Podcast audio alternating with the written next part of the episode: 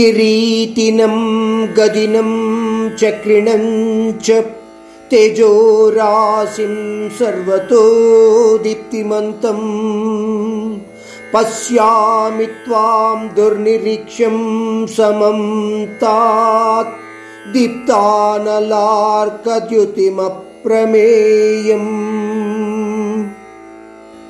अर्जुन कह रहा है कि इस ब्रह्मांड के सर्वोच्च सेनापति के रूप को और आप द्वारा धारण किया सर पे किरीट, हाथ में गदा चक्र सहित आपके प्रकाश में लौकिक रूप को मैं संपूर्णता से देख नहीं पा रहा हूँ।